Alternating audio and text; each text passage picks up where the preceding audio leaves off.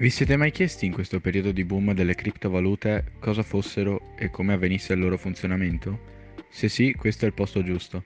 Infatti, in questo mini corso riguardante appunto le criptovalute, tratteremo le maggiori altcoin e tutte le materie collegate ad esse, come metaversi e NFT.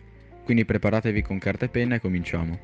Buonasera a tutti, io sono Salvatore Mazzambello e in questa prima lezione andremo a parlare di Bitcoin, la criptovaluta con il valore più alto e generalmente più conosciuta. Bene, cominciamo. Il Bitcoin è nato nel 2008 con la pubblicazione del suo white paper da parte di Satoshi Nakamoto.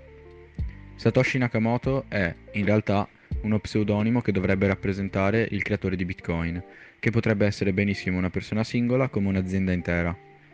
Nessuno ha ancora scoperto la sua vera identità.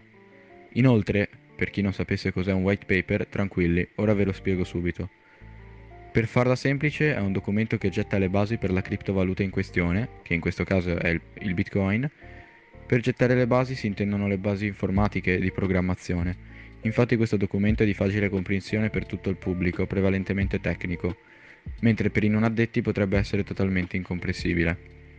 In ogni caso, il Bitcoin viene definito decentralizzato perché non è legato a nessun ente centrale o finanziario ed è stato pensato per inviare soldi peer-to-peer, ovvero da persona a persona, da una parte all'altra del mondo.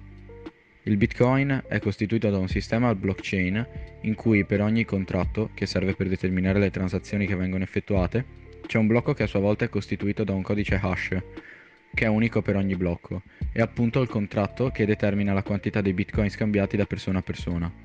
Sono stato molto riassuntivo, ma prossimamente arriverà anche un episodio dedicato esclusivamente alla blockchain. Il primo blocco della blockchain di Bitcoin è stato minato nel 2009 e viene definito blocco Genesis in gergo. Ma possiamo parlare del valore di questa moneta. Il valore attuale, dicembre 2021, ammonta a circa 50.000 dollari per Bitcoin ed esso è determinato dalla domanda e dall'offerta. Infatti, ogni qualvolta la domanda sarà più alta dell'offerta, il prezzo diminuirà e viceversa. Attualmente, quando sto scrivendo io questo podcast, sono stati minati circa 18 milioni di bitcoin su 21.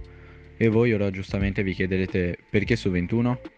Semplicemente perché durante lo sviluppo della moneta, Satoshi, decise di mettere un limite massimo di 21 milioni di monete minabili. La domanda ora sorge spontanea, ovviamente. Con tutto l'hype che sta ricevendo questo particolare tipo di moneta virtuale, le monete finiranno di essere minate in tempi molto brevi? Errato. Satoshi ideò anche un processo secondo il quale ogni 4 anni, a partire dal 2008, i bitcoin saranno sempre più lenti e complessi da minare. Questo processo si chiama halving, letteralmente dimezzare, e porterà con le macchine disponibili oggi a minare l'ultimo bitcoin non prima del 2140, molto lontano eh? Per farvi un esempio, nel 2012, nel 2016 e nel 2020 la possibilità di minare un bitcoin è stata dimezzata ogni volta, grazie a questo processo. Guardando i grafici del prezzo di Bitcoin si può verificare con i propri occhi che a seguito di ogni halving il prezzo della moneta è esploso, quindi beh, occhio al 2024. In ogni caso state molto attenti ad investire o speculare in questo mondo, in quanto il mercato è molto volatile e i prezzi oscillanti. Per via di aziende che decidono di accettare cripto come metodo di pagamento, stati o regioni che impongono tasse su di essi, sulle tasse arriverà un altro episodio a parte, e soprattutto per colpa delle cosiddette whale, che in parole povere sono aziende o persone con un capitale molto alto che muovono cifre talmente alte che possono far salire o scendere il prezzo della moneta grazie alle loro operazioni. Ma arriviamo alla domanda clou, perché investire in Bitcoin? Ovviamente tengo a ricordare che io non do consigli finanziari, ma sono solo una persona che si interessa a questo mondo e vuole esternare le proprie conoscenze. Comunque, il motivo per cui molti ci investono è il fatto che è stato creato come valuta alternativa magari non all'euro classico al dollaro, ma all'oro. Solo che è molto più comodo, Infatti, per farvi un esempio, uno smartphone qualsiasi può contenere bitcoin ma non dell'oro.